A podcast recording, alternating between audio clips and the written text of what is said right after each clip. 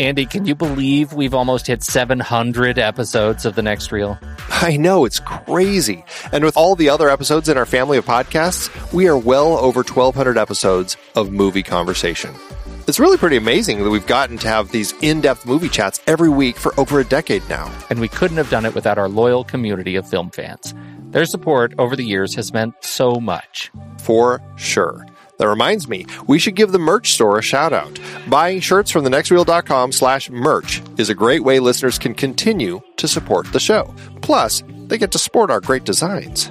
Absolutely. I think sometimes folks forget we have a variety of shirts, mugs, phone cases, and more available. In fact, a great place to start is with a shirt sporting The Next Reel's logo. We also have that classic Fast Times Spicoli Surf School tee, or the weirdly popular Rusty's European Tour shirt.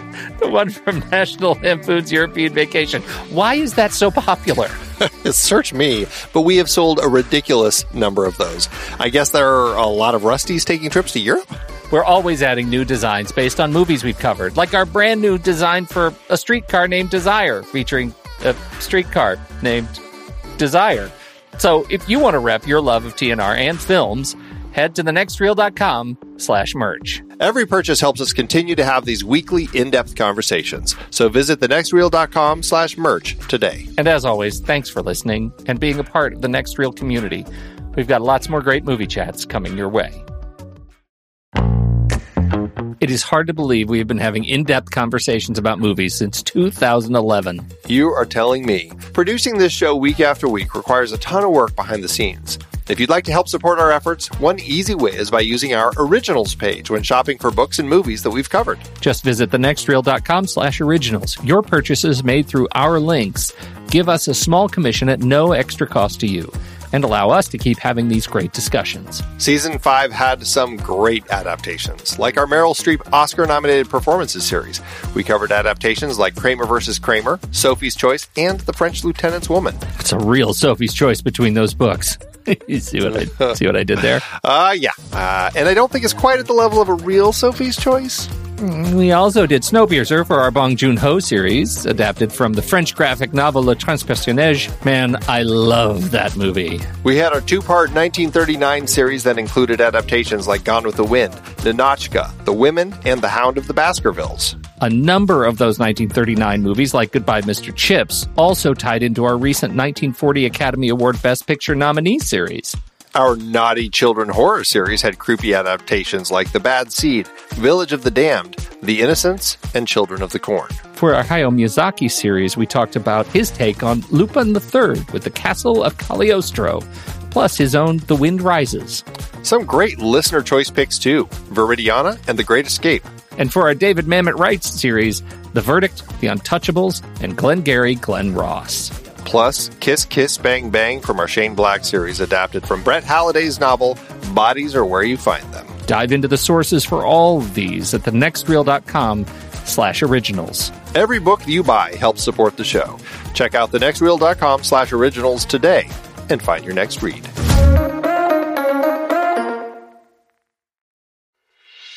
I'm Pete Wright. And I'm Andy Nelson. Welcome to The Next Reel. When the movie ends, our conversation begins. In just a matter of seconds, you're going to hear a classic episode of this show from back in the day when we called ourselves Movies We Like. It took us a while to settle into the show's format, so you'll notice some differences as you listen to these episodes. For instance, it takes us a bit of time to actually get into the conversation about the movie, things like that.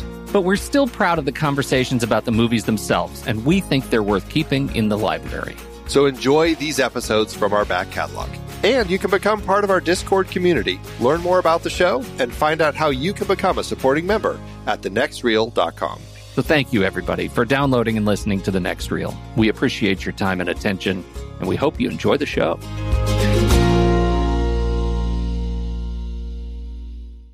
I don't know if I'm dating myself with laser discs or just painting myself into a strange corner. Well, where you had to do the, like, pause forward frame to see the next frame of screen, where it was the um the disc where it would play. It was only a half hour on a disc as opposed to an hour, because you could actually freeze frame everything.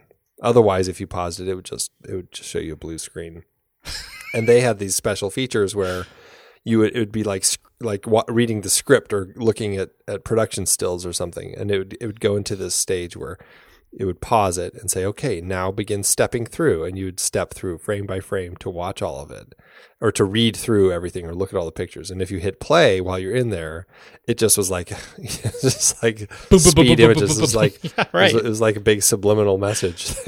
So those were the days.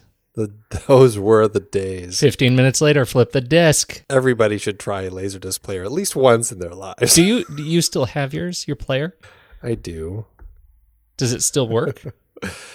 It still works. I just can't actually connect it to a T V anymore. But I think, I can't remember if we talked about it, but when we were watching, uh, I feel like it, it was, uh, I think it was twelve Monkeys. Oh, that's that seems like that would be it. No, it was Fish, Fisher King. That's what it was. Because I was mm. listening to the commentary because there was a Criterion Fisher King. And at the time, there was only the D V D. There was no great edition. And so I wanted to listen to the commentary on it. So I had to play it, but I could only I could only play one video channel out of it. Or one of, you know, it was the, it was the uh, R G B. So you watched all the red channel? So I just had like, yeah. yeah. So I just had one channel that I could play. So it doesn't actually work to watch things like that anymore. You, you are a slave to the arts. That's what they call that. I guess that's what it is, yep. Congratulations. There's a plaque with your name on it, I'm sure. It's a Laserdisc. Um, do we have any uh, follow-up from our from the big uh, Captain America? I don't think so, but I think... Did it change your opinion? No, I still I still like it okay. Um, but it did end up hitting at uh, opening weekend at one hundred eighty million. So it was kind of right in line with the uh, shallower expectations, expectations, not the two hundred million that they were initially. So I don't know what that's going to do to its overall uh, uh, box office take, but uh, I'm, I'm sure it will still do just fine. It's just not going to be uh, you know, beating Star Wars at the... At the, tough, uh, tough to hit a billion dollars in two weeks. Yeah, that was a kind of a rare That's thing. That's tough. Quick shout out, some really nice emails. Uh, uh, thank you so much, uh, uh, Mister Ashford, from for writing in to us from Shropshire in United Kingdom. Have you ever been to Sh- Shropshire? Am I saying that right? Shropshire? It sounds sounds good. I don't know. Shropshire. Isn't there also a Shropfordshire, or is that just me? It's Worcestershire.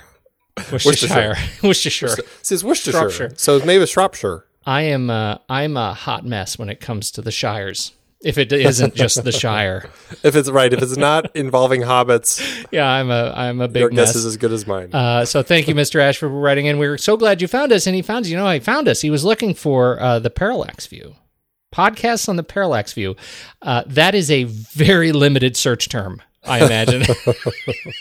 So I am thrilled that we ended up on the list of uh, results for the para- podcast on the Parallax View, and uh, that was a pretty good show. Remember it was. That? I remember, remember talking show? about it, yeah. It was a good show. A lot of, lot of good stuff going on with that movie. I still enjoy it quite a bit. Now, this is in contrast to uh, an email that came came in uh, telling us what our first, our, our worst film was. Mm. Did you catch that? We got a uh, we got a worst a worst episode. Which actually I love quite a bit. Well, because he's right. He is right. Friend of the show, Nick Langdon, uh, wrote in to tell us that uh, that not only uh, has he been uh, following along with this, and, and he's celebrating his one hundredth film that he has watched that The Next Reel has covered.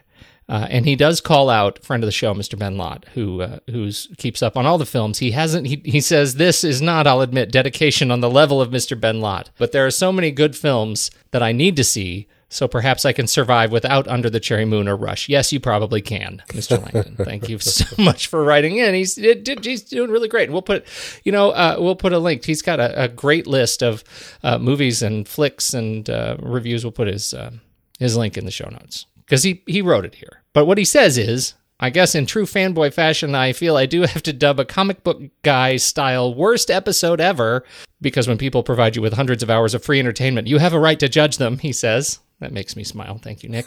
In that case, I'm compelled to nominate your episode on David Fincher's The Game, as you only talked about the movie for less than thirty minutes, mentioned Sean Penn only in passing, and completely overlooked Deborah Kara Unger and her very important role in the film. This episode also stood out, as you've had great conversations about movies that are far worse, Alien Resurrection and Mad Max Beyond Thunderdome, for example, which is probably your fault.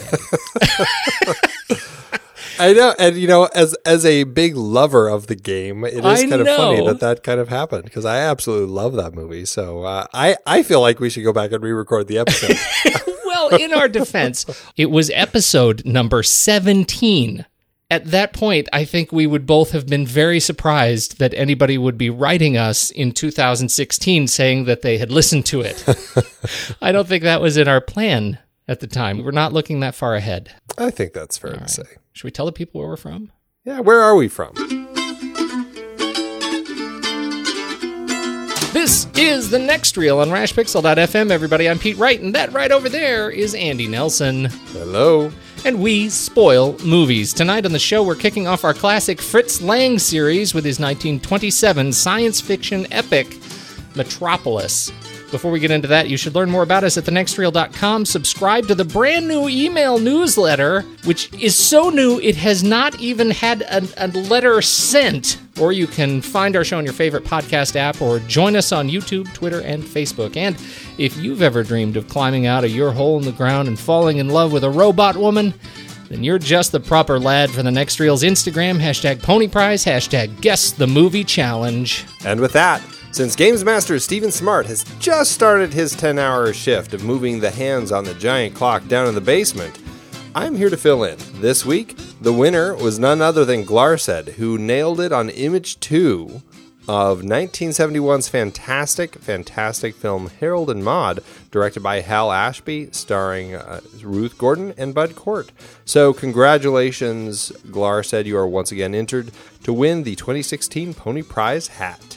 Andy, we had some follow-up, uh, and I think we did this one all right from uh, the good Mister Ben Lott on the Blot Spot. Yeah, he said, you guys really hit the nail on the head with Kiss Kiss Bang Bang. It was a treat watching this movie. The opening scenes with all the fourth wall breaking narration were amazing and had me laughing a lot. My only issue with the movie was the middle section where the narration was less and the plot got a little convoluted. The film was a ton of fun, and the acting was amazing. Definitely the best in the Shane Black series. Your rank seventeen, my rank twenty-four. That is exciting to see that he loved it nearly as much as we did. I love it. It's it, it, nearly a perfect Blot Spot score. That's yep. uh, that's something to be proud of. Very much so. Andy, it's time. Let's do trailers. All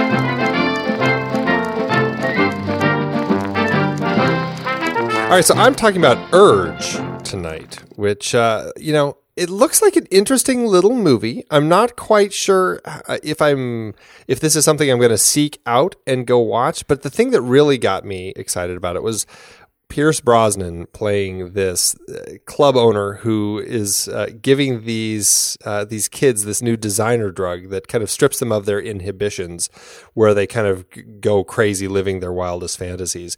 This drug called Urge is something that um, apparently you can only take once ever in your life, because otherwise you you kind of your brain deteriorates and all you can do is is focus on getting more and living your wildest fantasies and ruining your life. It looks like a little a little absurd, I will say, but it, Pierce Brosnan is an actor that I've always loved, even when he's in really bad James Bond films. Um, I think that he is so much fun to watch on screen, and I love it when he kind of steps out and does something that uh, just feels a little different. I thought he was the reason to watch Matador. That movie, if you haven't seen it, was just so much fun to watch, mainly because he was this this hitman that he, I mean, he was perfect as that as that different character that was just so different from what he had been doing in the James Bond films. This character of this uh, this crazy this nightclub owner who's giving this strange drug to people, again, he looks like he's kind of there's something else about him that I'm going to really enjoy. So um, the film. Also install uh, the film also stars some other faces of some younger people like uh, Justin Chatwin, and uh, you know I, I don't know I think it looks uh, it looks interesting. Um, I, I again I just don't know if it's something I'm going to love, but I think I could watch it probably as a rental, not uh, theatrically, but it's something I could watch just to see Pierce Brosnan in it. What did you think of it? Danny Masterson, man. Danny Masterson was Stephen Hyde on That seventies Show. He was the stoner, which makes it oh, so much more appropriate that he's in a movie about a drug you can only do once. I totally didn't place him. You're right. That is funny. That was uh, that was a great uh, that's a great find. He's been in a bunch of other stuff uh, besides that seventies show. It's it's got to be frustrating to be pigeonholed to that show, but he has done a whole bunch of good stuff, and I think he's a fine uh, young actor. I like uh, I like his work, and so I also think that this is. This is one of those movies that is so formulaic. I mean, whenever you, you hear somebody say, here's a drug, you're going to have the best time of your life, but you can only do it once. Um, it's it's just a recipe for, you know, the second act. That's what yeah, happens right, when you do right. this drug. You get the second act. Uh, so I don't know what to make of it. It's it, it's really it, it's good looking. It's really flashy and vibrant, and it looks it's it's got this super sort of avant-garde club feel um, that I think is is really interesting. Very symbolic uh, uh, production design from the from the looks of it in the trailer, uh, and so I'm I I like that part. And I, I I think that's my struggle with it. I I think that there's something there that could be interesting. Um, you know, with this group of uh, young kids who are going crazy partying on this island. But yeah, for me, it's really just the Pierce Brosnan thing that draws me in. Yep. Yeah. No, I I should say, I, I totally agree with you. I really, really like Pierce Brosnan, and, and uh, he's just really fun. A fun, iconic uh, actor. Well, this one's going to have a limited release um, June, starting June third. Um here in the States, and it's also going out on the internet same day, so everybody should be able to start finding it then. My trailer, Andy, I think I, I think I told you the story of my trailer. I we went to see Captain America, and uh, I sat in a different place than my children and their friend. I sat with my friend, they sat with their friend in a completely different place. And what is the first trailer that comes up?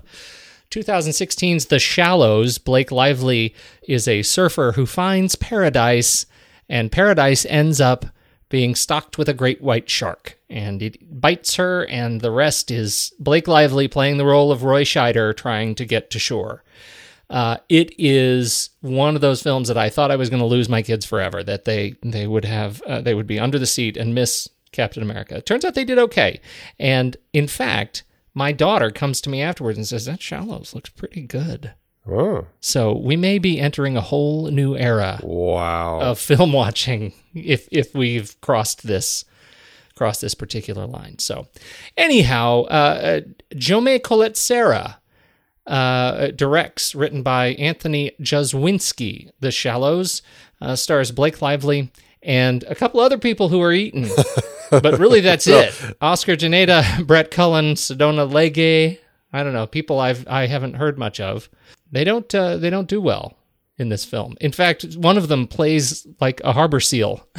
It's actually thrown out of the water, playing the role of the seal, and is devoured in midair. Uh, the story, I think, is really fascinating. I think, uh, you know, it's one of those compressed uh, uh, stories. She's on a rock outcropping that is within uh, distance of shore. She can see it, she can swim it, uh, but this there's this giant shark in the way. Computers have come a long way. The shark looks really good, and, you know, we'll see if this is the answer to the question, would Jaws have been good if you could actually see the shark more?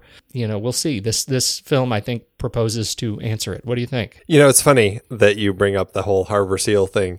Um, I just started uh, showing, uh, sitting with the family and watching Planet Earth. And that's the first place where they, they filmed that beautiful slow motion of that seal on the run from the shark, and the shark yep. finally finally is victorious as it flies out of the water, eating that poor little seal. And it was exactly what I thought. I was like, "Oh, these guys clearly been watching Planet Earth." Oh, it was so funny. But I mean, you know, I don't know. There's something about movies with sharks that I think. Um, For the most part, can be done really well and really fun. Again, as I mentioned on our Shane Black series, I wasn't a big fan of uh, Renny Harlan's uh, Deep Blue Sea. But for the most part, I really enjoy what people do with them. And uh, I think Jaws is, you know, one of my top five films. This uh, looks like it's going to be, uh, it's not going to be as good as Jaws. I just, I know it, but it is going to be a lot of fun. And it is going to be a tense film to watch in theaters, and I'm all in. I think so, too. Uh, it will hit us uh, June twenty-ninth, twenty sixteen. And it uh, looks like that's the open of the international run. It, it's uh, Spain, Finland, and U S A that last week of June. through August, through the end of August. We've got about uh, twenty-five countries opening. Uh, that's where we'll see it. I assume because it's not a worldwide release, uh, that we're going to see it pretty quickly on demand. So be on the lookout. It's an interesting, interesting. Uh, I guess you could say counter programming to the you know the Fourth of July weekend, which will be hot on its heels with uh, I guess Independence Day and some big alien stuff. Yeah, right. Andy Moloch.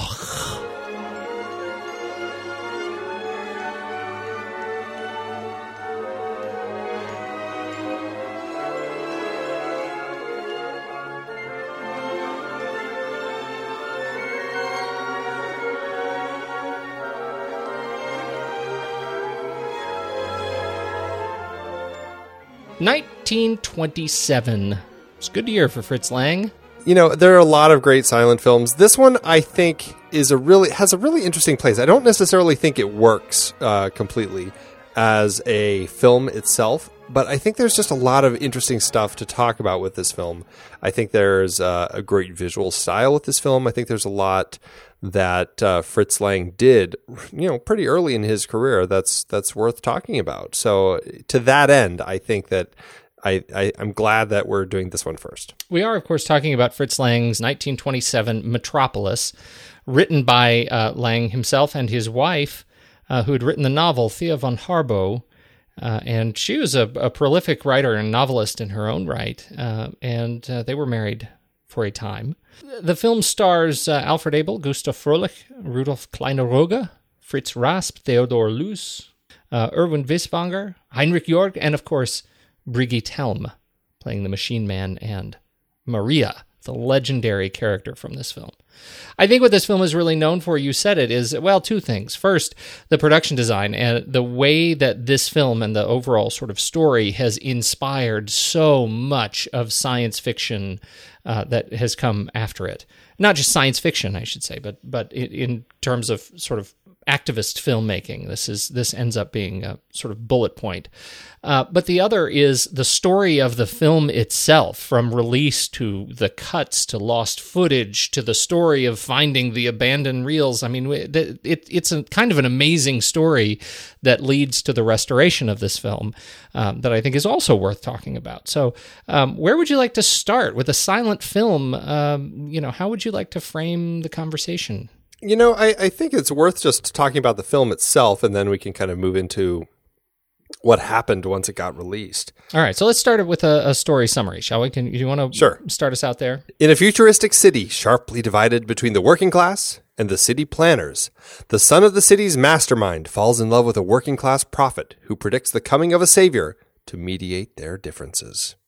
I think that's that's in. essence what the story is about. I, I you know it's in a two and a half hour film. There's obviously a lot going on that one short little sentence doesn't sum up, but I mean that's ostensibly what it's about. When's the last time you'd seen it? Sometime within the last year. Okay, so you and, and Which, it was the restoration, so you'd seen the complete film. I should say I saw it sometime within the last year, which also was the first time I had ever seen this film. Okay, that's interesting. I'm actually surprised you you uh, this one had missed your film studies. I, yeah, watching, when I decided to watch it, I, I really wanted to see it uh, because this was a film for some reason that in my silent film history class, we never watched. And we certainly watched, I mean, we had an entire semester of silent film. I would think, having watched this now, that this was one that we probably should have watched, but uh, for some reason we didn't. There's a faculty member with a list of shame exactly one film long. That's right. That being said, there are an awful lot of short uh, silent films out there, so I, I, I can't fault him too much, but I would have liked to seen this. And, you know, I my theory on, on why he skipped Metropolis was because at the time, the best version of it out there was probably Giorgio Moroder's uh, musical version, and my uh, film professor was adamantly opposed to watching anything that was different from what the director had intended. And since that was kind of a re-edit in its own way of the film itself, he probably said, you know what, there's no good version of this film to show you, and just skipped it. I can absolutely understand that because Moroder did some awful things to the film.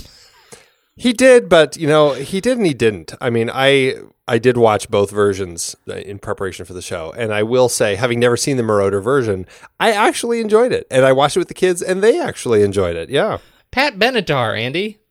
You know, it's very eighties. It's very, very eighties, but I still enjoyed it quite a bit. Metropolis, the, the story of Metropolis, I mean, this is very much a, a class, a story of class. Uh, you know, we've the and and it is a story of class that is driven by the the production design that tells you that it's a story of class. I mean, the film opens with these incredible long sequences of the workers marching in lockstep out at a during a ten-hour shift change, or I should say, after a ten-hour shift during the shift change. They are marching toward these uh, giant uh, uh, elevators that take them up to their to the worker city, uh, where they they live, they work. Everything is below ground, and all of their work is to support the machines that support the heart machine, the machine that keeps the city above ground uh, working and alive and light. And and so the story above ground is a story of parties and frivolity and fun, and uh, eventually that spirals into debauchery and uh, lechery, and uh, you know it, it's a story of of all that is uh, you know that is wrong with this society. So in very much in, in, in many respects, it's a story of kind of the impression of of capitalist uh, capitalism gone awry. Uh, and, um, you know, all of the, the, the benefits when, when the people work together and all of the people have uh, share in the rewards, story of sort of the communist um, uh, communist ideals uh, and and also where that goes awry. So it, it's a very critical film in a lot of respects. And I found myself surprised. I had seen it some years ago, I, many years ago, and I didn't give it a lot of credit, frankly, because I didn't see the restoration. I didn't see, I mean, it was just a mess. Like, I, I didn't get the story. Um, I certainly didn't get the story quickly, and so I didn't give it much credit. I didn't, like, really pay attention to it. And so I, I just had kind of a, a sour memory of it, and I was always sort of puzzled about why people thought this was such a great film. Um, but but I think it has a lot more to say, and I think one of the things that's really powerful in it is just how much of a story of classism and uh, a critique of political system they're able to pack into a two-and-a-half-hour silent film with remarkably sparse interstitial titles. Yeah, it's it is very interesting the way that they tell this and, and what they do get across. And, and, you know, I think that there's an interesting element to the third part of the story. I mean, you do have the the upper class. Uh, I mean, the the thinkers. They call them the thinkers, but uh, really we see them, you know, I mean, they're athletic. We do see them kind of doing things that seem a little more uh, than just partying. Um, but the, then we definitely see them devolving. Yeah, into by the, the third act. Really well, it's but south. it's really it really boils down to um, the the robot, right? The machine man uh, as Maria, drawing them into this world of debauchery. That's right, which which I think is a story. So the the okay, so talk about how that happens, because I think that's important. And that's and that's what I want to get to with this third element, which really falls on the shoulders of Rotwang, the uh, the mad inventor. Um, I guess we can call him a mad inventor. He looks that way. Oh, yes. I don't think uh, you know he's he's obsessed with um, the uh, the deceased wife of uh, the founder of the city, Joe Frederer, and the mother of Frederer. Uh, her name is Hel. He's obsessed with her and and jealous that uh, Joe Frederer ended up with her and he didn't.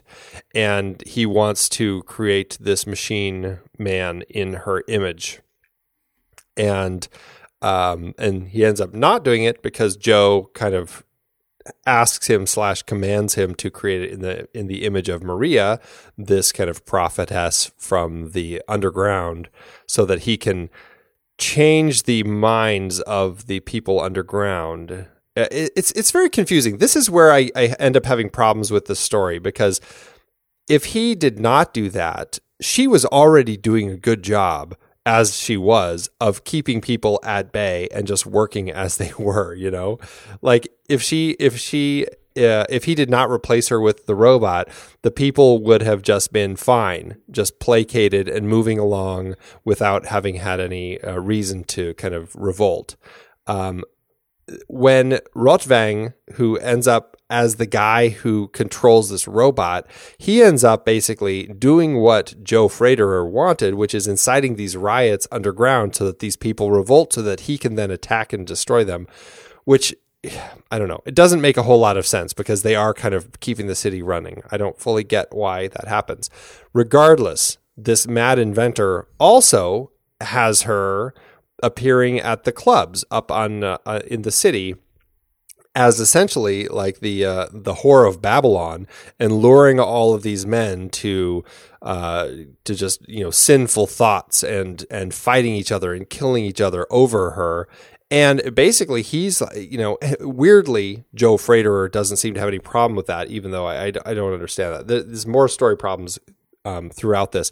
But it is an interesting third element of how he creates this this robot woman to essentially create discord in all parts of the city and really drive both sides to uh, to fall apart. So in in a strange way, this is this guy, and some people claim that he's an occultist. There are so many theories about this film. This is another interesting thing about it, is it's it's really interesting to just read about all these different thoughts people have.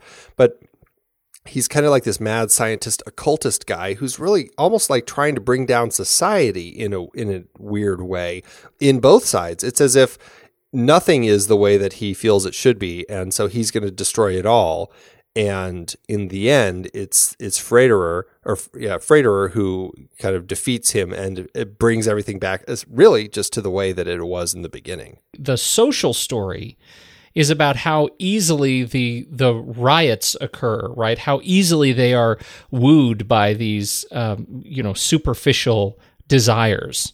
Right, how easily that the the um, you know the workers fall apart under the weight of the demands that they perceive are being put upon them, and how easily the the uh, upper class is dis- distracted by the needs of the flesh, and nowhere in the middle is there the heart. Right, that's kind of the social lesson, and that the the heart, and that's the the mission of the film, that between the head and the hands is the heart, and you know without the heart everything falls apart. Um, so I don't know that I gave a whole lot of thought to the story problems that you uh, that you point out. I think you're right. I, there's a lot of that stuff that doesn't end up making sense. Like Maria is in a lot of places at once, um, right. and and that's that's a little bit frustrating. The but robot more, Maria. The robot Maria. But more than anything else, you know, when she comes up, finally is revealed as the the woman at the um, at the tip of the statue of the, the tower that rises up on stage, and everybody is is going crazy with their hands. And at the same time, real Maria is trying to, you know, push the uh, that lever to stop the flooding, I guess. Is that what that lever was for? It's, it's to signal everybody to bring them out of their houses to, yeah, the, okay. to the courtyard so that she can get everybody to follow her, I think. And so we have this wonderful parallel of the children. You know, she's trying to Pied Piper the children out of the flooding city, and so all of their hands are reaching up to her, while all of the uh, crazy, um, you know, industrialists up in, in the, the upper world are are craving after the same her, but now robot her. Uh, and, uh, you know, it's a, I think it's a really interesting parallel and a, a social commentary that he's trying to make. It's it's tough. It's long to to get to that. Like it's a it's a long film, uh, and I wonder my my sort of maybe superficial impression of it is that it's overlong for its for the platitudes that are uh, tossed upon it. Yeah, but that being said, I find it really watchable. Uh, like with all of the story problems I have, and I just, I mean, I have constant story problems. There's so many things that just don't make any sense as I watch this story. But that being said, I actually feel like, again, I've never seen the short version of it like you have, but um, other than the Marauder version, but uh, the, I, there's something with this longer version and the way that it ends up. It's this interesting um, fascist story about this society that, in the end, it's designed where everybody is okay with being in the place they're in as long as there's this understanding and there's this emotional connection between all of them, right? That I thought was kind of interesting. And I, I don't necessarily agree with kind of what they're saying, but I do feel that there was a a uh, an interesting uh, story being told here from these people at this time in Germany in the twenties as Nazism is slowly growing and developing. I think it's very interesting to to note that, you know, especially Thea von, von Harbou, um, who really kind of sided with the Nazis as uh, as time progressed, and one of the I think that's one of the reasons that that Fritz ended up divorcing her and kind of fleeing Germany and going to the U S um, because he was not wanting to be a part of that party. Uh, and and I think that's also another reason why later in his life he dismissed the film. He says he didn't like it. He he didn't really agree. He thought the story was very simplistic, and um, I, I think later, even later in his life, he he said he could kind of start finally understanding the, the you know the heart connecting the hand and the head as he I think it was around the sixties or so when he could see the youth of the time and how they were kind of that heart.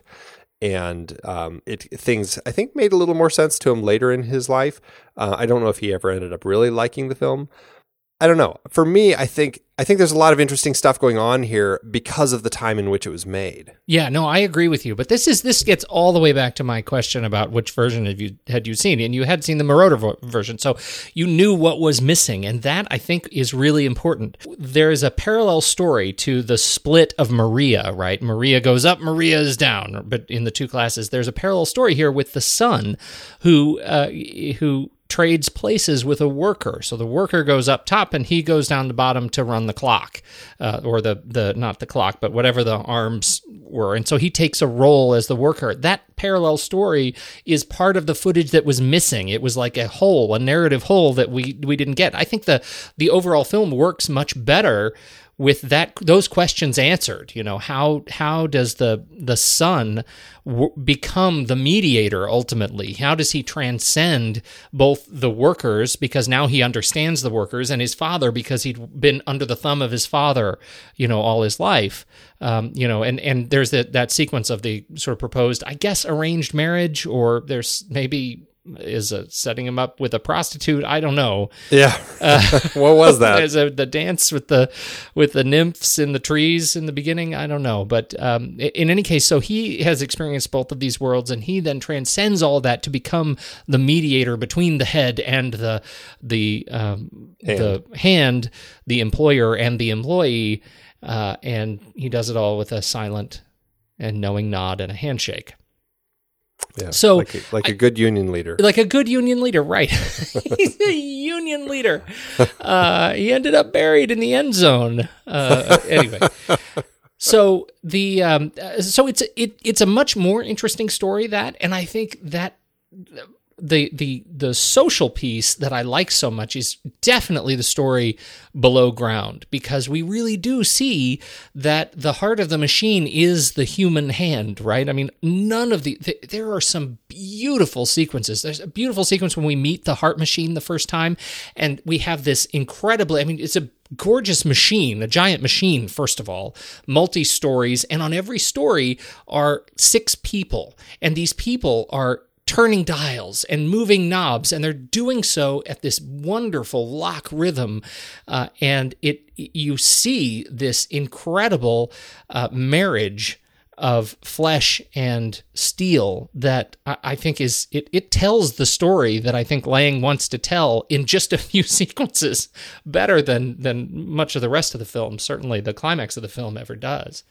Yeah, it's, it, it's, uh, I mean, I definitely agree with you. I definitely agree that this is um, some some lengthy storytelling here. I, I'm actually really curious uh, to go back to some of Fritz Lang's earlier films, and because, uh, I mean, some of them are like five or six hours long, and I'm yeah. curious to kind of watch some of those to see exactly how uh, how his longer storytelling holds up. I mean, I actually, I enjoyed it. Um, I, I do think, despite all problems that I have, it does kind of weave a little web on me, and I I find myself rather engrossed in it. So, uh, Alfred Abel, Alfred Peter Abel, uh, plays the role of Joe Frederson. How did he do for you? I thought uh, I thought he did a great job. I He's mean, the big boss.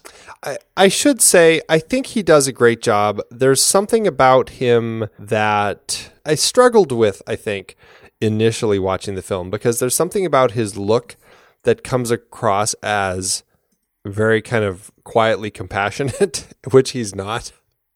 And I, you know, in a silent film, it's it's kind of hard to read sometimes. And I, I, I think that the subtext with his character and some of his looks, I, I just he he just looks a little nicer than he really is. And I, I don't think that's anything I can really fault. Um, but I, I I like him as this guy who's who's kind of the the brains of of Metropolis and who kind of runs this whole thing. It, you know, it's interesting seeing him and then Freder as his son, um, played by uh, Gust- Gustav Fröhlich, yeah. who is uh, who interestingly worked in vaudeville and was employed as an extra on Metropolis before. Uh, before Thea von Harbou recommended him to Fritz Lang. And, uh, you know, he is, you know, speaking of coming from vaudeville, he is a very big emotional sort of actor. And he's the sort of actor that you see in silent films and go, oh, this is a silent film because that's silent movie acting. It's very big, over the top sort of acting. And I think he embodies that. I don't think it's quite so much there um, uh, that Abel... Uh, brings to the screen. His is a quieter role, a little more serious role, but I think some of it's there, especially as we get to the ending, as um, you know, he's you know concerned about his son up there on the cathedral roof and stuff. He's definitely not a stereotypical uh, silent film actor, right? And this role, I mean, it's it is stoic, and you uh, you know, I come to expect that kind of sort of over the top theatrics and the vaudevillian kind of theatrics in silent film, because that's what sells it, right? And and in this, I think he his his uh, stoicism actually kind of sells the role even better. He is unthreatened, he is undaunted, right? He is not uncertain about anything that he uh, anything that he takes on. And his his buddy, his thug, the Thin Man, uh, which I'm I am made to wonder if the Thin Man is supposed to have been inspired in it by any uh, in any way, shape, or form in Dashiell Hammett's books, which uh, uh, I think they're three years apart uh, between the film and and the first book. Mm. I don't know. Thought that was interesting. Anyway, so to see them work together and the way they sort of manage the city uh, and then come into contact with the crazy, crazy mad scientist um, Rotwang, played by Rudolf Klein-Rogge, uh, I think it's it is really fun to see them together, because Rogge is such a yang to uh, Abel's yin. Uh, and, and I think it makes for a, a great set of sequences whenever they are on screen together. Klein-Rogge had been, I think this was his fourth film with Lang after Destiny, Doctor Mabuse the Gambler, and Die Nibelungen. So um, they had worked together. And actually, Abel had worked with him before in Doctor Mabuse as well. I really like uh, Rudolf Klein-Rogge as uh, Rotwang. There's something really sinister about him. There's something that I think he brings to the table in this. In, it is kind of an over-the-top mad scientist way, but... like so many things in this film, you can see where people pull from, right? And that's what I really love about this. And I know Frankenstein had been written long before this film was made, but I do feel like there was some um, work pulled by the filmmakers of the movie Frankenstein just to create the laboratory, um, you know, from...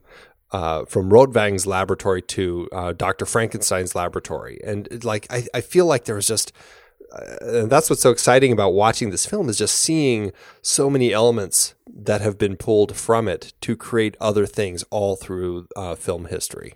All right. I mentioned the Thin Man. Uh, Fritz Rasp played the Thin Man, uh, the big, uh, the big O thug. He's uh, great. Another incredibly long set of credits. And, you know, we all of these people that we've been talking about successfully made the transition between silent films to sound films, right? I mean, that, that can't be understated enough, because that's a giant, just, it was just a train wreck for so many actors. Right.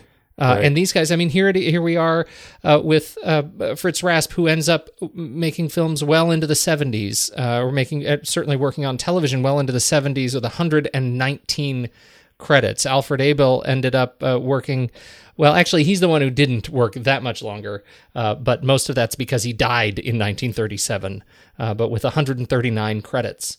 Uh, Gustav Fröhlich uh, ended up with one hundred ten credits making uh, making moving pictures into the late seventies. Uh, nineteen eighty was his last work. So, I mean, these people made the the leap, and and that's noteworthy. Well, and I think what's interesting to note, I, I didn't do much research on this, but it is interesting to note that this film was very popular by uh, by some key uh, Nazis, right? Uh, some of the the big guys, uh, including Hitler, um, did find this film to be a, a very interesting story worth uh, worth talking about and worth using to kind of uh, tell their or to spout their propaganda, their propaganda. Yeah. And um, some of these actors stayed in Germany and kind of were welcomed by the party and stuff. And, and I, I think uh, Gustav is, I don't want to say a prime example of that, but he certainly was busy in Germany all through um, everything going on. And, uh, you know, he was a, a very popular male star, and um, he, I, I think that he had somehow avoided the Nazi propaganda enough so that he was able to kind of continue his career after World War Two. But that's, you know, it's an interesting time for a lot of German actors, and I think some of them Um, may have created a, a better career for themselves because of the the rise of Nazism, and uh, some of them ended up falling because of that too. Um, luckily, I, I don't think Gustav necessarily uh, ended up having a, a downfall in his career because he kind of stayed away from that. And I, you know, probably, as we know, it's probably for the best that he did do that.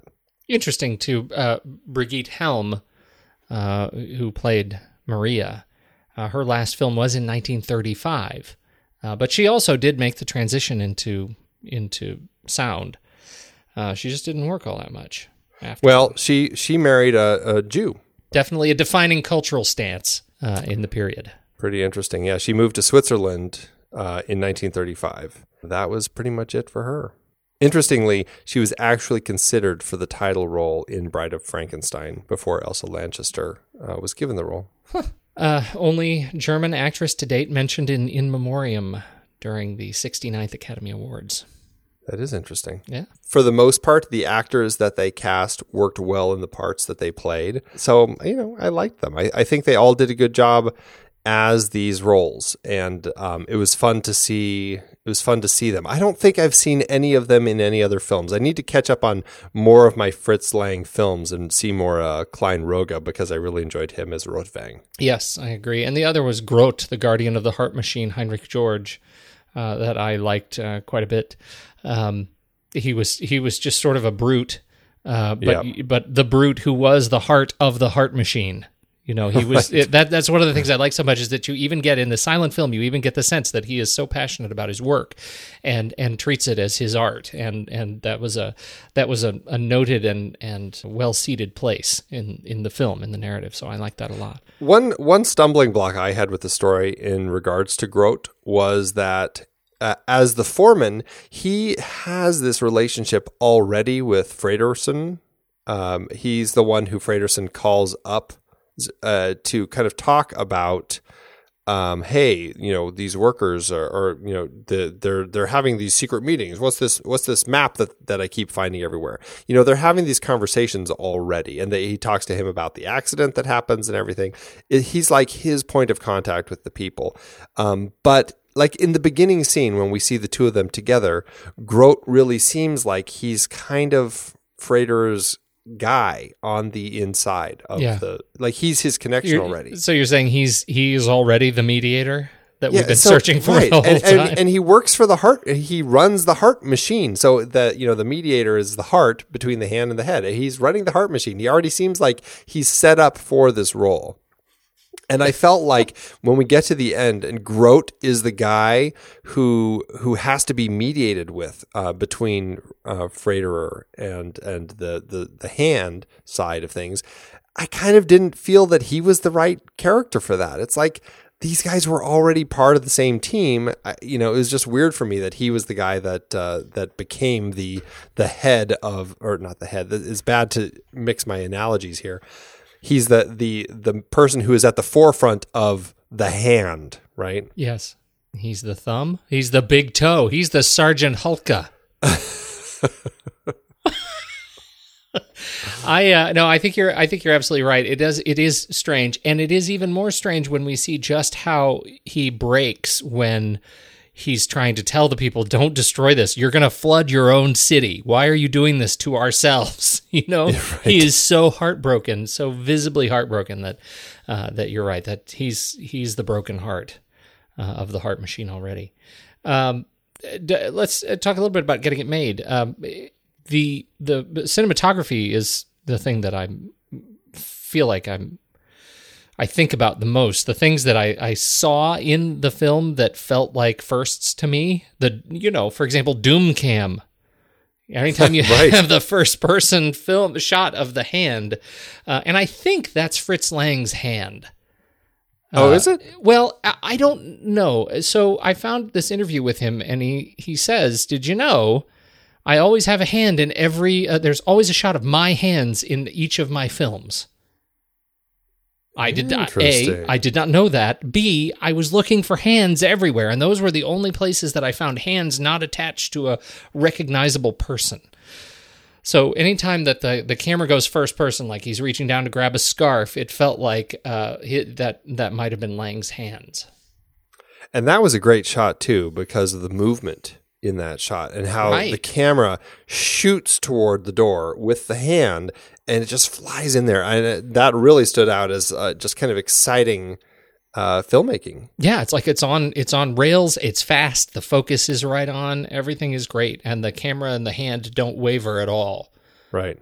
That's, that's hard to do. This is Carl Freund and Günther Rittau as the two cinematographers for this film.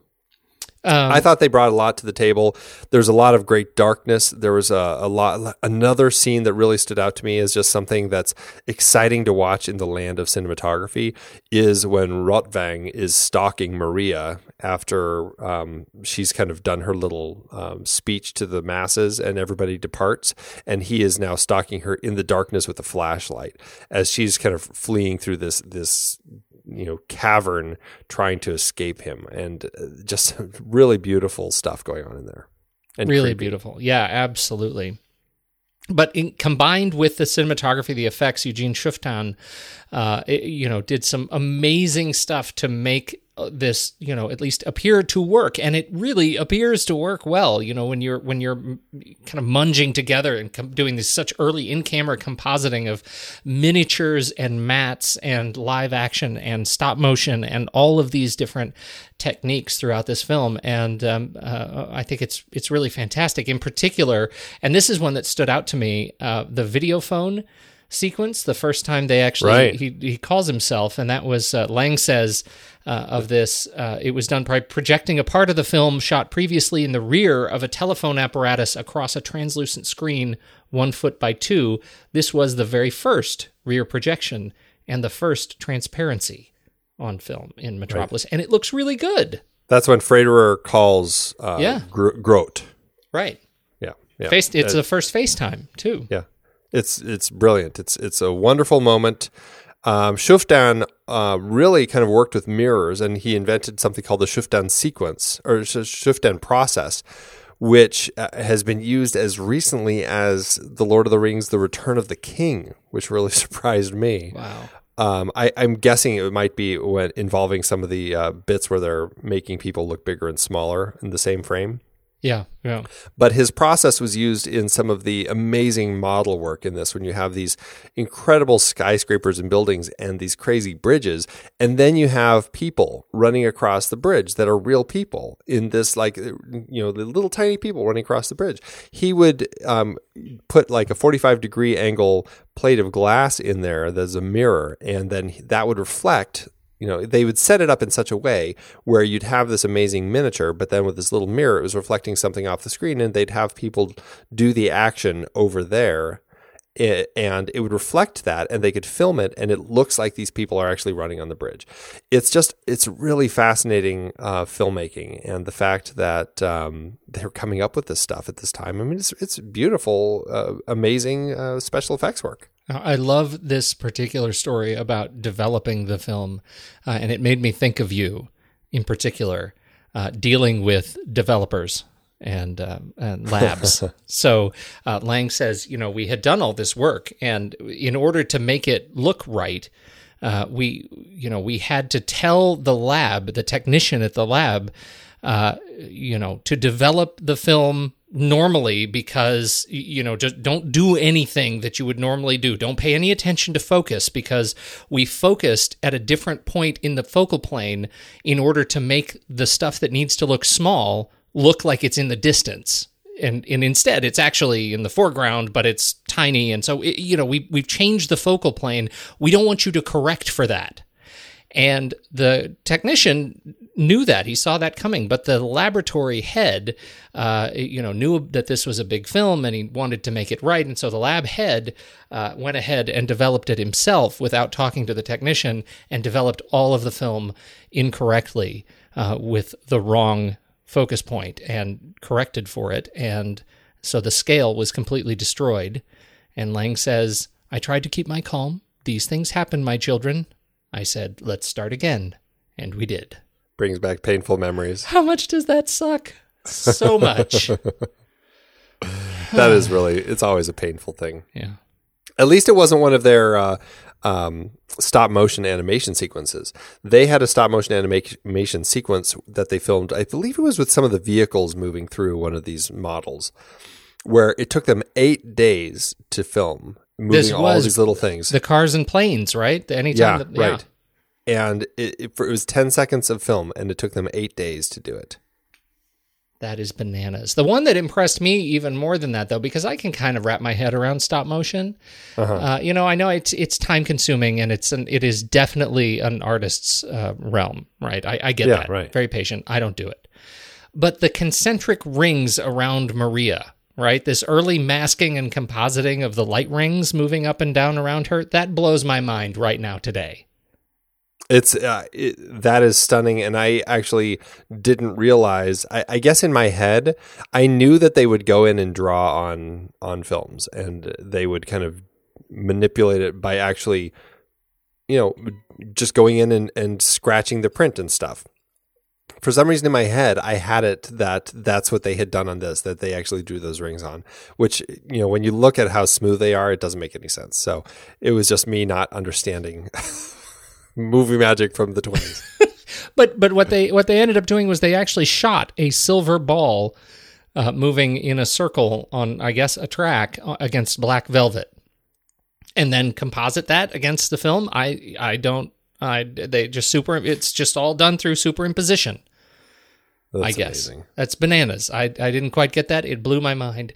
The other thing that I I actually had already written you about, because I was confused about this. It turns out that I found out later, and I'm sure you're going to correct me on this technicality, that this film should have been restored and played at twenty frames per second, somewhere between eighteen and twenty frames per second, rather than the standard twenty-four. Uh, and that's why it makes them look intermittently like everybody on screen is moving too fast. Talk about that.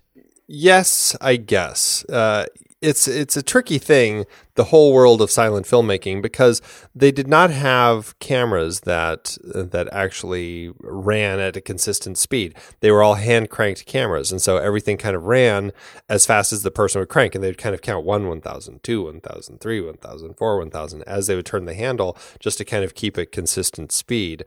And then they would, you know, the projectors would kind of project back at that speed, or would be, I don't know if the projectors were hand cranked also, or if they just kind of projected.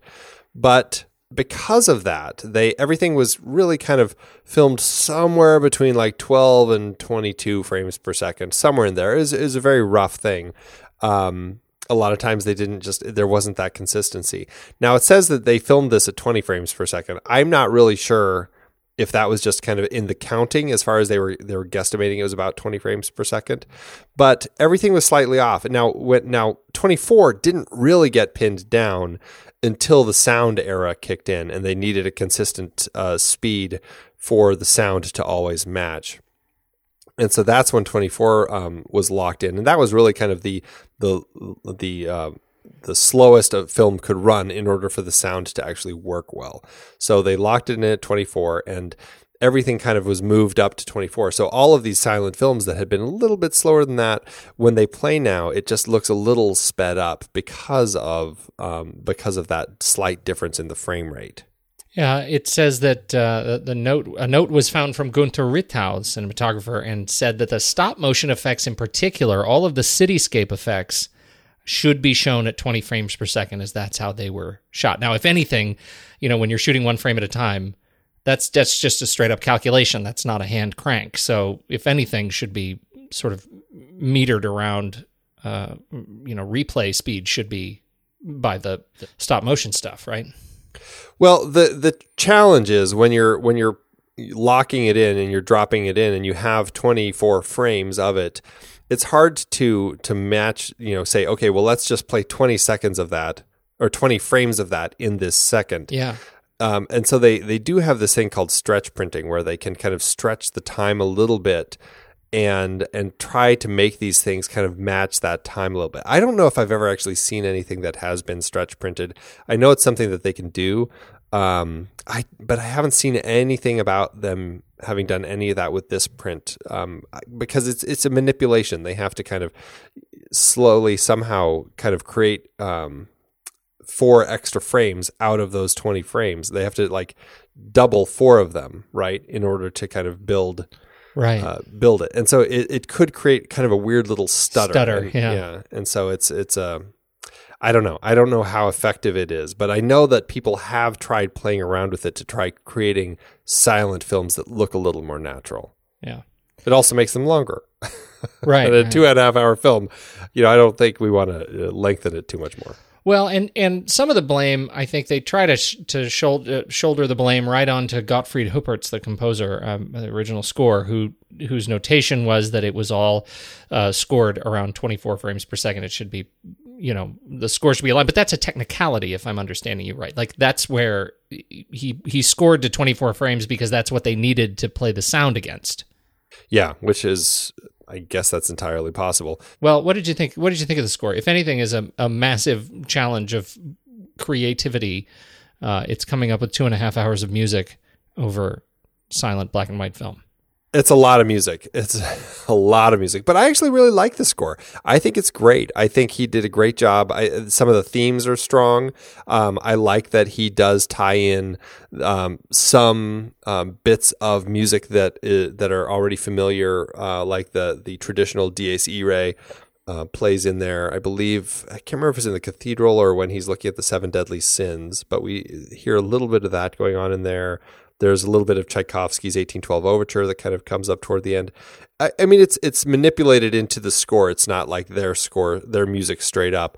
There's some um, there's some other um, bits that he pulled from other uh, classical pieces throughout there.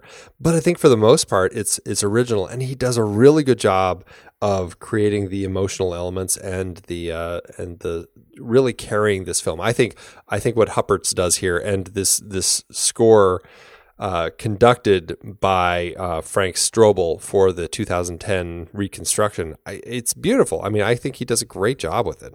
Gorgeous. That is absolutely gorgeous. And I will say, the Marauder version, I actually really like his themes too. I know it's a totally different version. I know it's it's it's. For some people, it's much maligned, the version that uh, Marauder created in eighty-four. Um, but I think his music is great. I think his score, it's a very interesting electronic score that actually is an interesting fit with a film about uh, kind of this this robot that's created. I guess, it, I mean, yeah, I mean, it's it definitely um, it, it definitely aligns with the subject matter. Yeah. And the gestalt. And, and the, the, the kind of the... the Uh, you could almost say maudlin story that comes up with, you know, the, the heart is the thing that connects the hand and the head. I mean, it's it's a tad schmaltzy, yeah. But the songs, the eighties songs really are too. And so that's why I think they fit. It's a weird amalgam of all of that stuff happening that I actually kind of liked. Plus the colors that he uses. I mean, he tinted it. He had seen some tinting done in some um, images and so decided to tint it. And he added some uh, interesting elements like there's like, for example, the...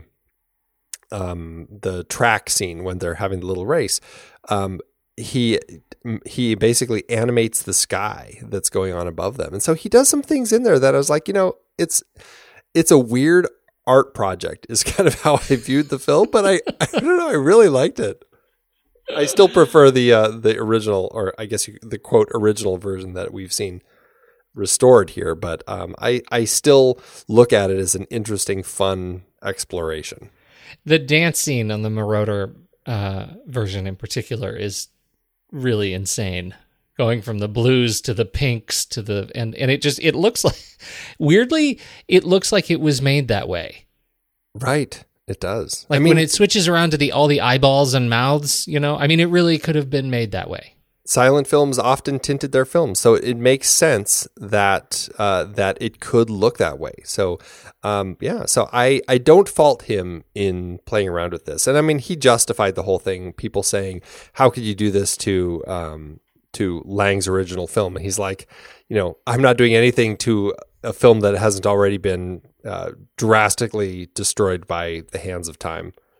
You know, I mean, he's, he says there, there is no original vision of what Lang was trying to do here. So he didn't feel like he was ruining Lang's film. Yeah. Especially with silent film. I, I actually, I, I, I think I could fairly say only with silent films, there's this interesting trend in all these different composers to write new scores for the films. I mean, we've got Philip Glass did a score for the Dracula film, and I believe he's done it for some other silent films. There are a lot of, you know, interesting composers and and orchestras doing these interesting scores for, like, electronic scores or, or just, you know, limited, like a, you know, a quartet doing a score for a silent film. It's the same thing. You know, it's it's other people taking their art and creating something that goes along with this silent uh, piece. So I, I think that it's okay. I, you know, I like generally if somebody's doing that, that the original also be available. So at least you still have that. Um, if Marauder's version was the only version of Metropolis out there, I might have a little more problem with it. But the fact that the original is there too, I guess I just don't have any problems with it. Marauder looks like a just a kickin' version of Burt Reynolds in his day, in his day. Oh, that's too funny. Uh, there is a, a documentary called The Fading Image, uh, Giorgio Moroder, The Fading Image. It's a documentary about the German silent movies of Murnau and Fritz Lang. And uh, in it, he talks all about the his research on the Metropolis footage and how he made the score. So that's one for the show notes. Yeah, there's a great, uh, that is great, and also the um, the full documentary, I can't remember what it's called, that comes with the restored version um, that's about an hour long, talks about the whole restoration, is also really interesting. Awesome. I did not see any of that because I watched on Hulu, uh, but it was the Kino Lorber uh, full restoration. It is really gorgeous. And when you look at the Marauder version side by side with it and, and can see just how beautiful most of the new footage, or, or I should say most of the original restoration is, uh, it's stunning. It's stunning that this stuff was made in nineteen twenty-seven. Yeah. And I mean, that's even with the, um, I mean, I guess now's a good time to talk about some of this restoration. You know, a huge chunk of this film had been lost for years. I mean, they when they originally showed this film, it was about one hundred fifty-three minutes. And then immediately afterward, the uh, the U F A, the studio, and Paramount, who is, uh, I think, um, the U S side of the, the uh, funding for this, said, we've got to cut it. And they hired A, uh, a playwright to chop it in half. Basically, they they cut the film in half and really kind of chucked the half that was cut out. And the weirdly, I, and I don't know how this happened. People are still theorizing about it. Somehow, this Argentinian uh, company had said, "Hey, we want to we want to uh, play that film." Before it was cut, they basically got a copy of it and had the full version that, or pretty close to the full version, down in Argentina that they had been showing on and off for years, and nobody realized it. It was just kind of this closed-in cinemaphile society that was watching it without realizing that it was this full version. Well, It got horribly, horribly damaged over the years. And then at some point, that version was sold to this, or, or passed on to this uh, Museo del Cine Pablo Ducros Hicken in Buenos Aires, Argentina. And they... They didn't know what to do with this big thirty-five millimeter film, so they copied it to sixteen millimeter. And that's pro- that's where things go south. In, yeah, in the process of copying a really damaged film print, because by that point it had played enough where it was just scratched to hell. It was really um, just a mess. Well, when they um, when they copied it to sixteen, they chucked the thirty-five, but they still had the sixteen, so at least it exists. Which is great, but what exists is really ugly because the the scratches are essentially a part of the print now. There's no way you could do, uh, I can't remember what it's called, like a wet bath where you, uh, um, a wet print, I think, where you run the film through liquid and you take a picture of it, and that helps kind of alleviate some of the scratch looks. You can't do that if the scratch itself is a part of the picture. Right. It's it got to be an actual scratch on the film. Right. It, it doesn't get rid of it. So, um, so we do have quite a bit of this sixteen millimeter negative now making up this two thousand ten restored version, and it's very noticeable when they do cut to it.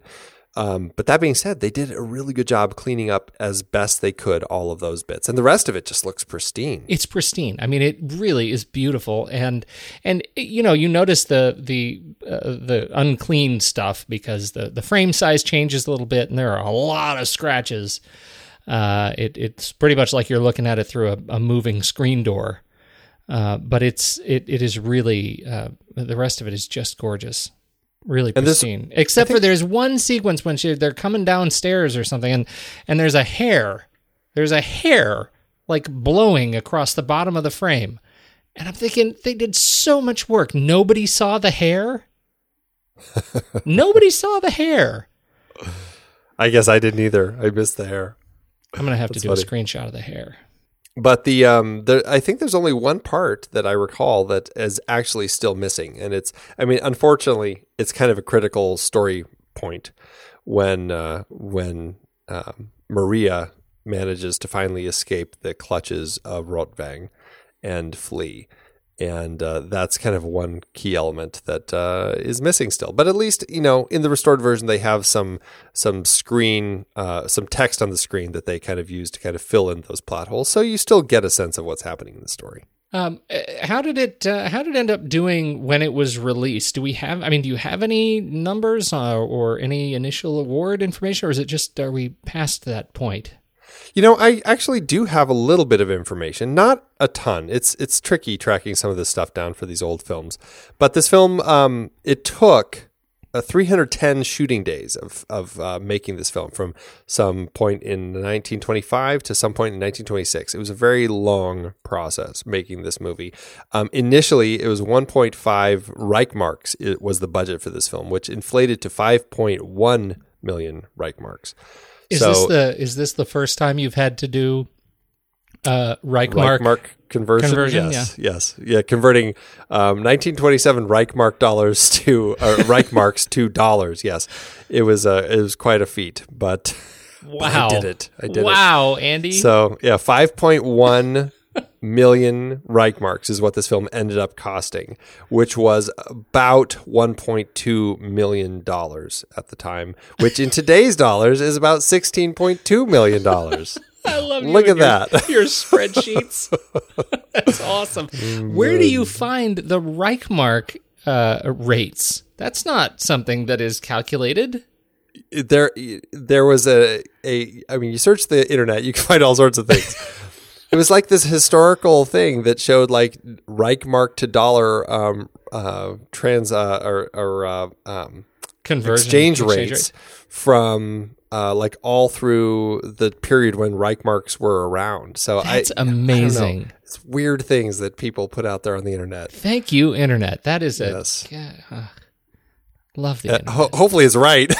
That's yeah. the only thing. It's like, I assume it's right, but I don't know. Um, the budget, um, so that's the budget information. So um, all told, it ended up uh, um, doing not too great for itself. Um, that was the harder thing to pin down. I really had a struggle with some of the numbers because nothing agreed as far as what the film actually made at the box office, other than the fact that it looked like it lost money initially. Um, best guesses. This is all best guesses, but here in the U S it made about ninety-two thousand dollars um, domestically, mm-hmm. and internationally about seventeen thousand dollars. So, um, all told, that's an adjusted total gross uh, of about one point four million dollars. So that gives it a loss of an adjusted profit per finished minute of a negative ninety-six point six thousand dollars. That being said, with the releases over time and the restorations and everything, the film, it looks like it's made its money back, maybe. It's so hard to tell because, you know, looking at something from eighty-nine years ago now, it's it's uh, it's it's really wishy-washy as far as uh, the finances are concerned. But best guesses, it didn't make its money initially, but I think that it's I think it's okay now. But you know, it's regarded a classic, so I think that's the trade-off with some of these um, films from the period. It's it's you know, it may not have done that well, but now people look at it as this film that has really uh, done a lot for the history of the industry and, and this type of storytelling. So I, I think that in the end, this film will always be remembered for that, regardless of whether it ended up making money at the box office. I'm glad we watched it. I'm glad we're kicking it off with Fritz Lang. I, what self-respecting film podcast can call itself a self-respecting film podcast without bringing up Fritz, Fritz Lang? So now we've started. I guess we should probably rank it.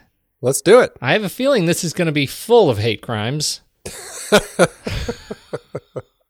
Well, we shall see. I mean, in the end, I really enjoy watching this film, but I have so many story problems with it that um, uh, it's it's a tricky one to judge because it represents a lot of interesting things in film history. Um, I have problems with the story, but at the same time, it's kind of a mesmerizing film for me to sit and watch in whichever, the the, the restored version or the Marauder version. I can easily sit and watch either of them, but it's not something that um, I would call a favorite. So, yeah, we'll see where it goes. All right. Head over to flickchart.com slash the next reel, sign in, search for Metropolis, not the Marauder version. Well, I guess it doesn't matter. And, uh, and drop it into your flick chart. Let's see where it goes. Uh, filmo a filmo. Metropolis versus... First up, we have... It's the Oh Brother block again. Metropolis, yeah. Oh Brother, Where Art Thou? See, here's the problem that I think we're, I'm going to find with Metropolis, is that I can really see how other filmmakers have learned from it and moved on to make things that are more interesting to watch. And Oh Brother is one of those. Although, I, I don't know if I could pinpoint... something from Metropolis that the Coens pulled in well, the I, making of Oh tra- Brother. There were trains. There were trains. Sure. Come on. And people in uniforms, like uh, workers' yes. uniforms. Right, right. Yeah. Uh, I, I'm totally going to say Oh Brother also. Yeah. Metropolis or Taxi Driver? Again, the parallels between uh, Metropolis and Taxi Driver are many. I'm actually, I'm going to be is, Taxi Driver on this. Is Robert De Niro the heart? Is he the mediator? He's Grot. Between between the, the prostitute and the politician? Yeah. yes. Yes, he is. Oh, that's so funny. That I'm is so, so glad, funny. I'm so glad you saw that. Yes, I, I'm going to say Taxi Driver. All right. Uh, Metropolis or the Hudsucker Proxy. I am Metropolis. Really? Yeah. Oh, yes. Oh, God, yes. I know, but look at me. I'm so surprised. Andy, the shock. I'm going to take you to the mat on this one. Well, you know what's interesting, though, before yeah. we do? Uh, right. This is actually the first film where I will say I can see some elements pulled from Metropolis in, in the film that we're uh, um, up against here. Absolutely. Hudsucker Proxy, the city, the cityscape, the tall buildings and everything. Workers very much. Versus the, you know, the those down below versus those up above, the mediator between the two. In fact, you might be able to say, one might be able to make the case that the Hudsucker Proxy, Angie, Andy, is an homage to Metropolis itself. Yes, you could. So is Taxi Driver. Hudsucker Proxy. you like, you won't hear this on any other podcast. Hudsucker Proxy is a better homage to Metropolis than Taxi Driver, and so it is written. And there I disagree, so let's take it to the mat. All right, you ready? Yep. One, One two, two, three, three. Heart. Scissors. Scissors stabs heart. All right, all right. That's we should have done that. We should have done it. We head, we need hands, to do and heart. This. Exactly. We need to come up with a whole new uh, uh, rock paper scissors. That's right. Just for this film. All right. So is Metropolis taking it then? Yes. Metropolis or Seconds? I really love Seconds. Yeah, I'm. I'm Seconds. Yeah, I'm going to say Seconds. All right, Metropolis or Christine? John Carpenter action. I'm uh, going to say Metropolis. I'm Metropolis on this one. Metropolis or The Untouchables? The Untouchables. Ugh, I had more problems with it on this watch, but I'm still going to say The Untouchables, yeah. Metropolis or Ninotchka? I'm going to say Metropolis. Metropolis. There we have it. two oh one two oh one That's okay.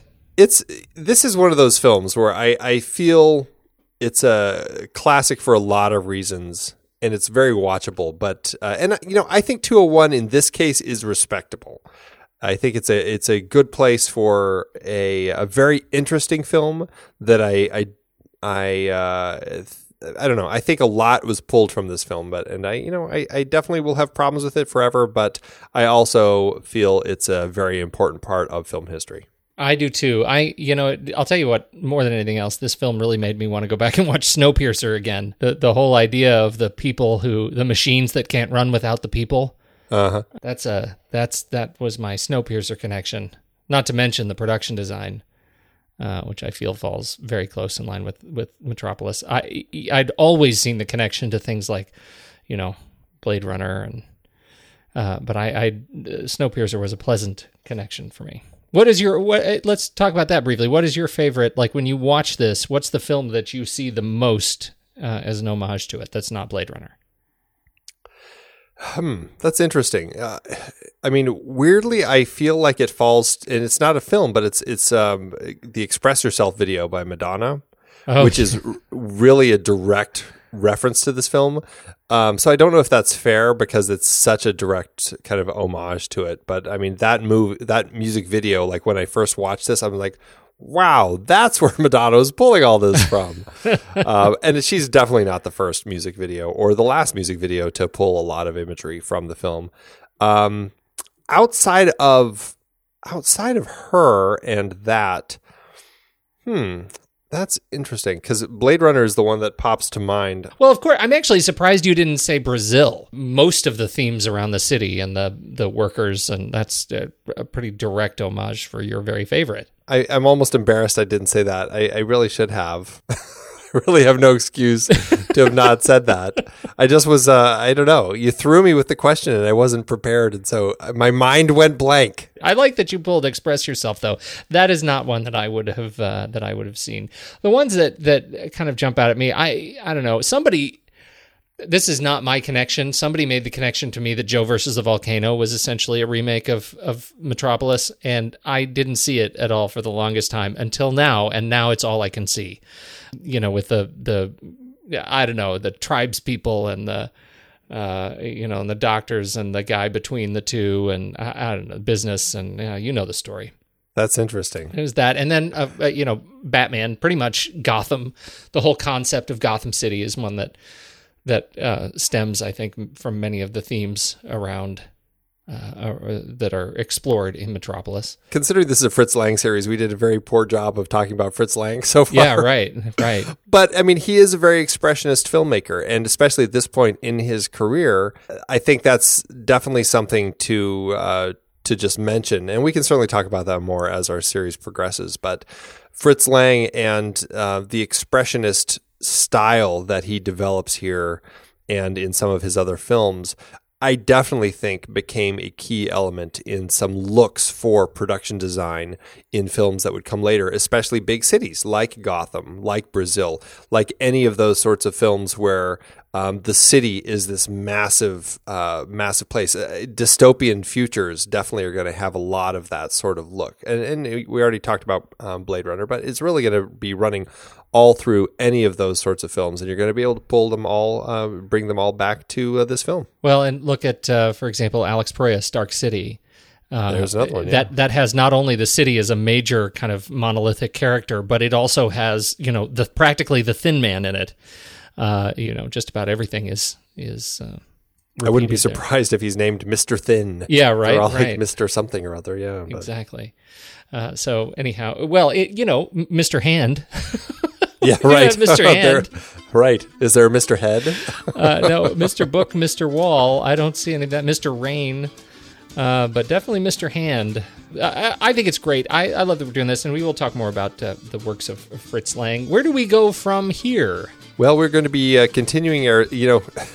This is a series of a lot of M movies directed by Fritz Lang, except for this next one, which is Spies. Uh, how did how did that escape us? Shouldn't we have intentionally chosen only the M's? Uh, we could have, but yeah, I, I like doing the one of these things is not like the other, and, uh, and that would be Spies, uh, or Spione, which came out uh, a year after Metropolis. This is nineteen twenty-eight's uh, Spies. So it's have you have you seen this one? I haven't. I, I haven't. I haven't I, you know, either. I think this is going to be the first uh, film that may have come to my attention because of Stephen Smart and uh, the hashtag Guess the Movie Challenge. Oh, fantastic. So there you go. Thank Kudos, you. Kudos. Uh, Games to, Master. Exactly. Kudos to Mister Smart for bringing this one up and uh, ending up getting it added to our list. Before we have our uh, next Fritz Lang, we have another short coming next week. This is The Mindbender with J J and Tommy. That hits on uh, Tuesdays. Looking forward to that. And then, uh, obviously, Spies on Thursday next week. And I, I think next week we can plug this. We're doing our listener's choice drawing next week, aren't we? We're doing it next week, yeah. So we're going to, I, I think what we're going to do is um, put up a little something on Facebook and uh, and start getting some people to uh, throw some ideas out there and uh, get people interested who want to potentially be in the drawing and uh, see who, uh, who we can uh, pull from that. That'll be a good one. Looking forward to it. Yep. Absolutely. That's it, Andy. I after this one, I really, really have to go to bed. No. Number one one eight one one, return to the machine and forget that you ever left it. Understood?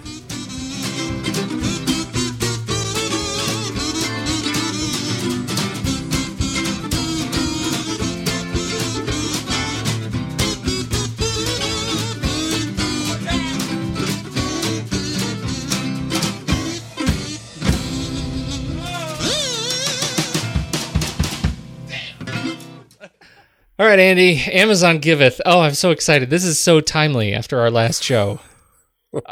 I, I can't tell you how excited I am. For those who haven't listened to the last show, we did Captain America Civil War, in which Andy gave it a review that went something like this. I love the stunts were five stars. I thought the, the direction, the Russos were five stars. I want to have them over for dinner. Uh, I want to go on a date with Black Widow. Uh, I give the movie two stars. And it was it was the most over the top, to, to, over the top to middling review I've ever heard. It was really funny. And so here Amazon doth giveth from Snakeburn, who says, one of the best movies ever produced. If you have never seen it, do it yourself a favor and watch it. Incredible movie. Three stars. That's awesome. I'm right there with you, brother. Oh, man, it's so delightful. Oh, so oh, funny. What's yours? Well, X says it is a perverse, unholy abomination that has no business existing. Who's the escaped, deranged maniac who thought this deserves a Blu-ray release? Only watch if you are being paid to do so and are totally inebriated and have a living will slash life insurance or are on suicide watch. Five stars. Oh, so funny. So That's funny. Awesome. Thank you, Amazon. I've been podcasting since two thousand six. In that time, I've tried countless hosting platforms, but in August twenty twenty-two, we switched to Transistor to power all of our shows here at True Story F M, and it's been a game changer. I love that Transistor allows unlimited podcasts and storage without extra charges. We can publish so much content, and we do. If you want to start up a podcast, do yourself a favor and host your show on Transistor. With their one-click publishing, you can get your new show onto all the major podcast directories effortlessly. And their website builder lets you quickly build custom sites for each show. The detailed analytics are invaluable, too. You can access all kinds of listener data anytime. Oh, and the versatile players allow you to embed episodes anywhere to reach new listeners. Plus, the team behind Transistor is super responsive and keeps making the platform even better. After using countless hosting services over fifteen plus years, Transistor has been, hands down, the best podcast partner for us. If you want a hosting platform to take all the worry out of getting your podcast out into the world, go to thenextreel.com slash transistor and check it out. Support our show and support your own show by going to thenextreel.com slash transistor. Start growing your podcast today.